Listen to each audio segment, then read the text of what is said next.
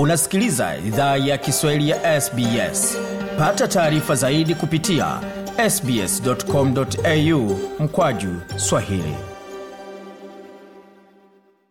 Tungependa kuwashukuru wamiliki wa jadi wa ardhi tunaofanyia matangazo yetu. Kuanzia leo idhaa ya kiswahili inatoa heshima zake kwa kamareg watu wa taifa la kulinga kwa wazee wao wa sasa na wa zamani.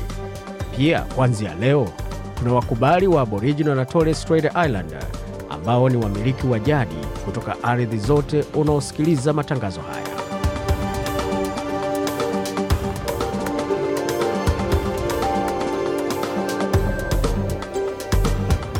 jambo pote lipo na karibu katika makala idhaa ya kiswahili ya sbs uko na migode migerano tukuletea makala kutoka studio zetu za sbs na mtandaoni ndani ambao ni sbs.com.au mkwaju swahili. Hivi sasa ni saa kumi na mbili saa kumi na mbili dakika moja kwa masaa mashariki ya australia vilevile vile, ni saa nne za asubuhi kwa masaa mashariki ya afrika sawia na saa tatu dakika moja kwa masaa ya afrika ya kati ama ukanda wa maziwa makuu ambapo tunatangazia moja kwa moja kupitia mtandao anaonikiwa ni sbs.com.au mkwaju swahili. Hapo mengi ambayo tumeandalia, lakini tuanze kwa vionjo, tukianzia hapa kwa suala zima la jinsi polisi wanaweza kusaidia watoto ama familia, hususan ambapo watoto wanaanza kugoma kwenda shuleni. Msaada uko wapi?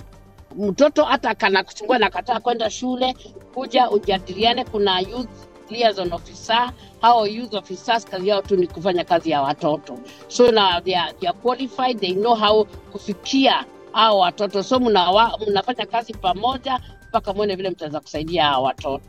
Rosemary Kariuki hapo OAM ambaye ni shujaa wa mwaka katika jimbo la New South hapo ambaye pia ni kiungo kati ya jeshi la polisi la New South Wales na jamii zinazoishi jimboni New South Wales, hususan katika maeneo ya magharibi, kusini magharibi mwa Sydney, hapo akizungumza nasi muda mfupi uliopita. Na katika masuala mazima ya michezo, wa Kenya wanaoishi katika jimbo maeneo ya jimbo hususan kijiji cha Bathurst wanajihisije baada ya matokeo ya Wakenya wenza katika michuano ya, mbu, ya, ya nyika ya dunia?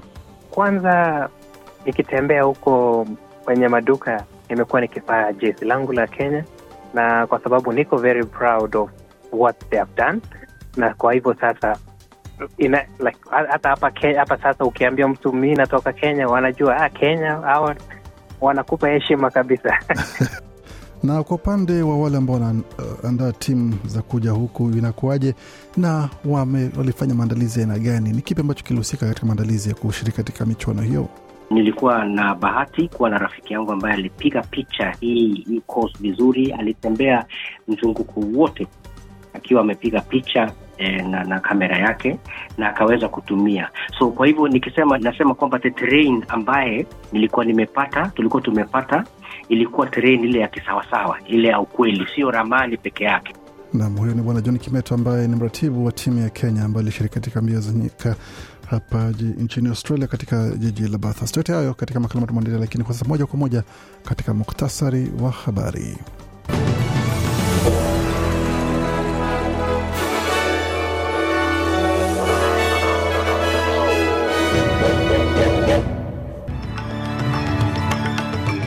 Katika muktasari wa habari tulioandalia jioni hii ya leo, serikali ya jimbo la Queensland yawasilisha sheria mpya tata inayochukua hatua kali dhidi ya watoto wahalifu wanaokiuka masharti ya dhamana yao.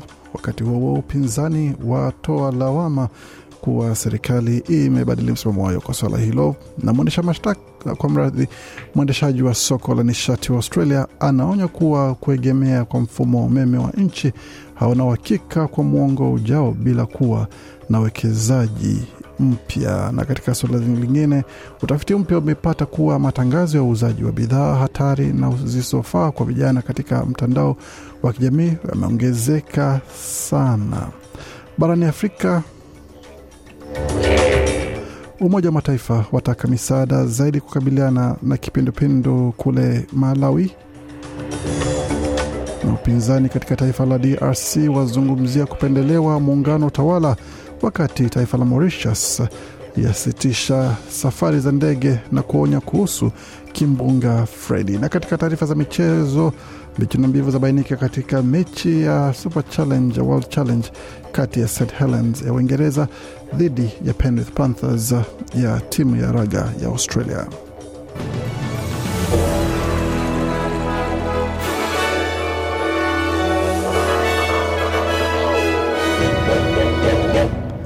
Wasikiza idhaa Kiswahili ya SBS ukiwa na migode migerano. Yapa ni taarifa kamili ya habari tulioandalia kutoka studio zetu za SBS Radio.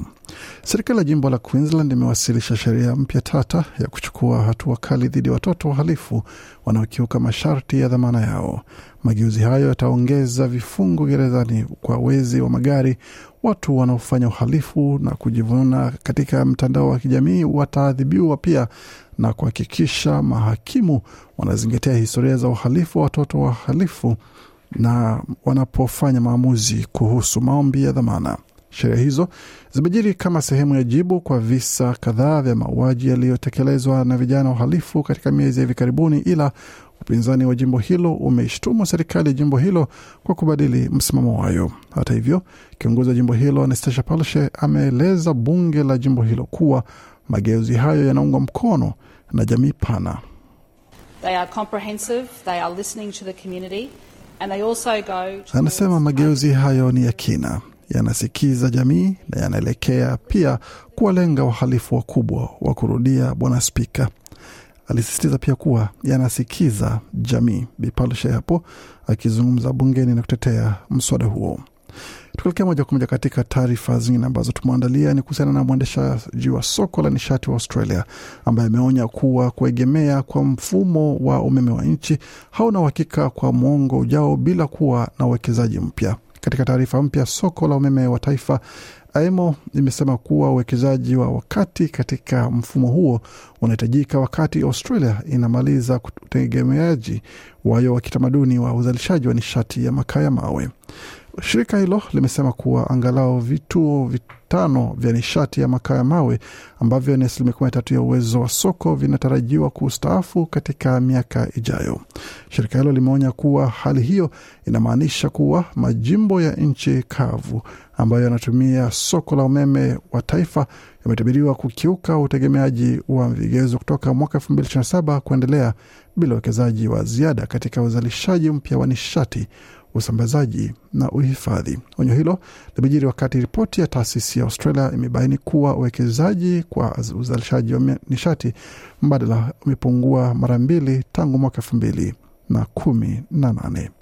Na katika taarifa zingine, utafiti mpya umepata kuwa matangazo ya uuzaji wa bidhaa hatari na zisizofaa kwa vijana katika mtandao wa kijamii yameongezeka sana. Utafiti huo uliofanywa na vyuo vya Queensland na Monash ulipata kuwa Facebook na Instagram za vijana wenye umri kati ya miaka 16 hadi 25 zimejaa matangazo ya kamari, pombe na vyakula ambavyo si vya afya nzuri. Wakati, watafiti wamesema kuwa kuna viungo vya moja kwa moja kati ya matangazo na tabia na kuwa utafiti wao unaonyesha kuwa kampuni za mtandao wa jamii zinawalenga kitamaduni na kimakusudi vijana. Senta huru wa wilaya ACT David Pocock anaongoza msukumo kwa serikali ya shirikisho ifanye mageuzi ya haraka kwa sheria zinazohusu matangazo ya mitandao ya kijamii. Clearly, advertising to children is something that people want tackled. I think particularly when it comes to children being exposed to Hasa bila shaka matangazo kwa watoto ni kitu ambacho watu wanataka kishughulikiwe. Nadhani haswa inapowahusu watoto kwa masuala ya kamari na matangazo ya pombe.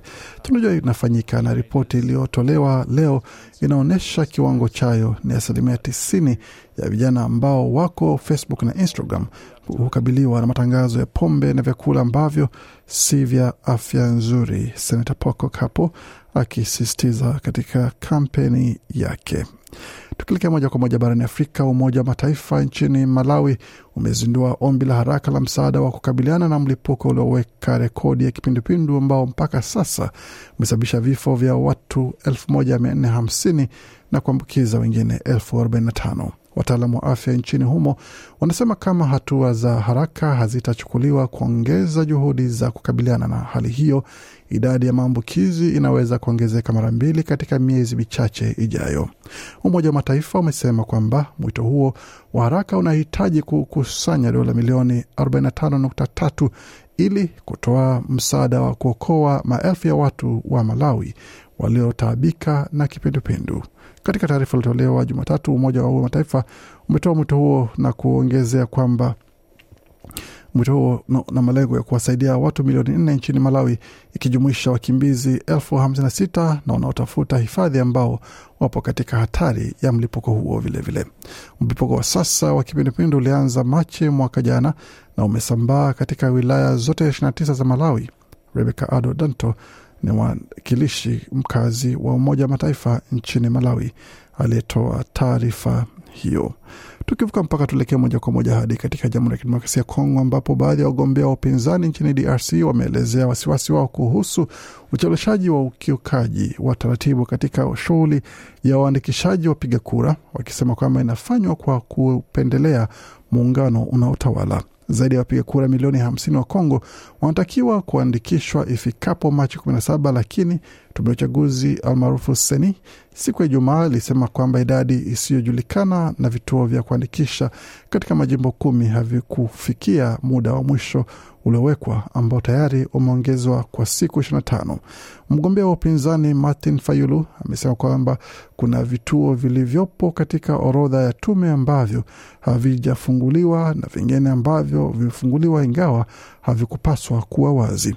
Fayulu amesema kwamba kuna matatizo mengi ikiwemo vyanzo vya umeme kwenye mashine na ucheleweshaji wa vifaa. Mgombea mwingine Moise Katumbi amesema anaamini kuwa Seni ilikuwa inatoa kipaumbele katika kuandikisha wapiga kura kwenye wenye maeneo yanayomuunga mkono Rais Felix Tshisekedi likiwemo jimbo la Kasai. Na katika taarifa zingine, uh, kisiwa cha Mauritius kimesitisha safari za ndege na kufunga soko lake la hisa, huku kimbunga Fredi kikaribia kisiwa hicho kilichopo katika bahari ya Hindi siku ya Jumatatu, wakati timu za dharura zikijiandaa na mvua kubwa, mafuriko na mporomoko wa ardhi katika mikoa minne nchini Madagaskar. Kimbunga hicho chenye upepo mkali wa kasi ya mpaka kilomita mia ishirini kwa saa ni tishio kwa Mauritius, kituo cha huduma na za hali ya hewa cha kisiwa hicho kimesema katika nukuu ya taarifa iliyotolewa. Wakati kimbunga Fredi kinakaribia, hali ya dharuba inaweza ikasababisha mafuriko katika maeneo hatarishi ya pwani. Kwa hiyo inashauriwa kuzingatia kutokwenda baharini, kituo hicho kilisema.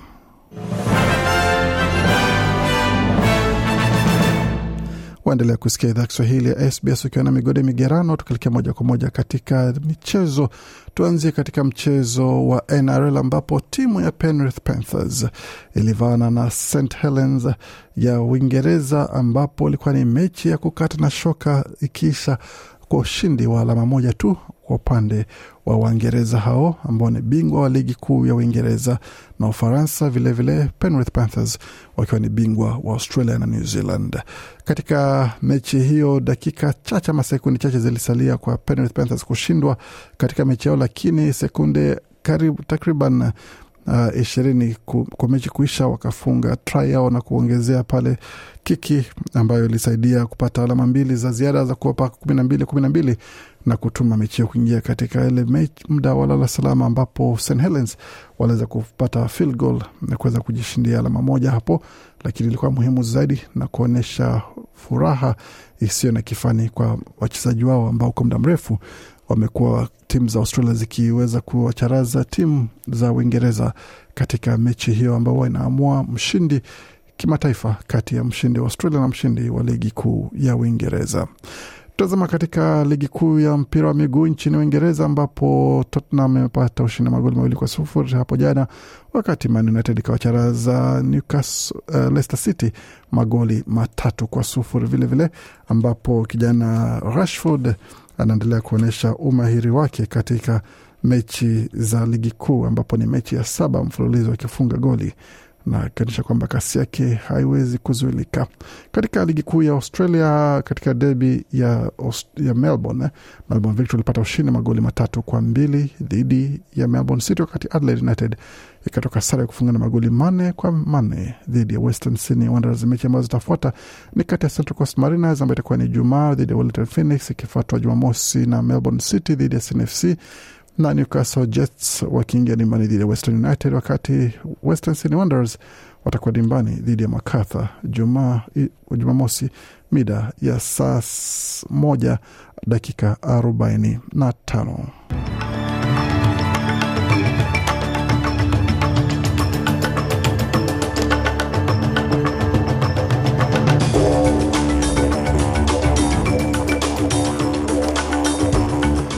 Nam, tukitazama hali ilivyo katika masoko, kabla tumalize makala haya, taarifa ya habari. Dola moja ya Australia ina thamani ya senti 68 za Marekani, wakati dola moja ya Australia ina thamani ya faranga 1431 za Burundi, na dola moja ya Australia ikiwa na thamani ya faranga 1426 na senti 55 za Congo, wakati dola moja ya Australia na thamani ya faranga 748 za Rwanda, na dola moja ya Australia na thamani ya shilingi 2535 za Uganda wakati dola moja Australia na thamani ya shilingi 86 na senti 84 na dola moja Australia na thamani ya shilingi 1612 na senti 25 za Tanzania. Katika utabiri wa hali ya hewa jijini Adelaide nyuzi joto pale ni 33.2, wakati Brisbane zikiwa ni 26.4, Canberra 18.4, Darwin 27.2, Hobart 14.3 wakati Perth ni 29.3, vilevile jijini Melbourne ni 19.9 na Sydney 25.8. Kufika hapo ni mwisho taarifa habari ambayo tumeandalia. Bakia nasi kwa makala mengine manakuja kutoka studio zetu za SBS Radio.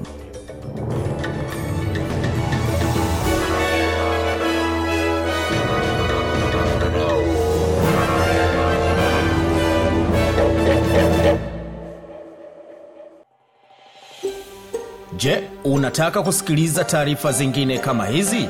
Sikiliza zilizorekodiwa kwenye Apple, Google, Spotify au popote pale unapozipata.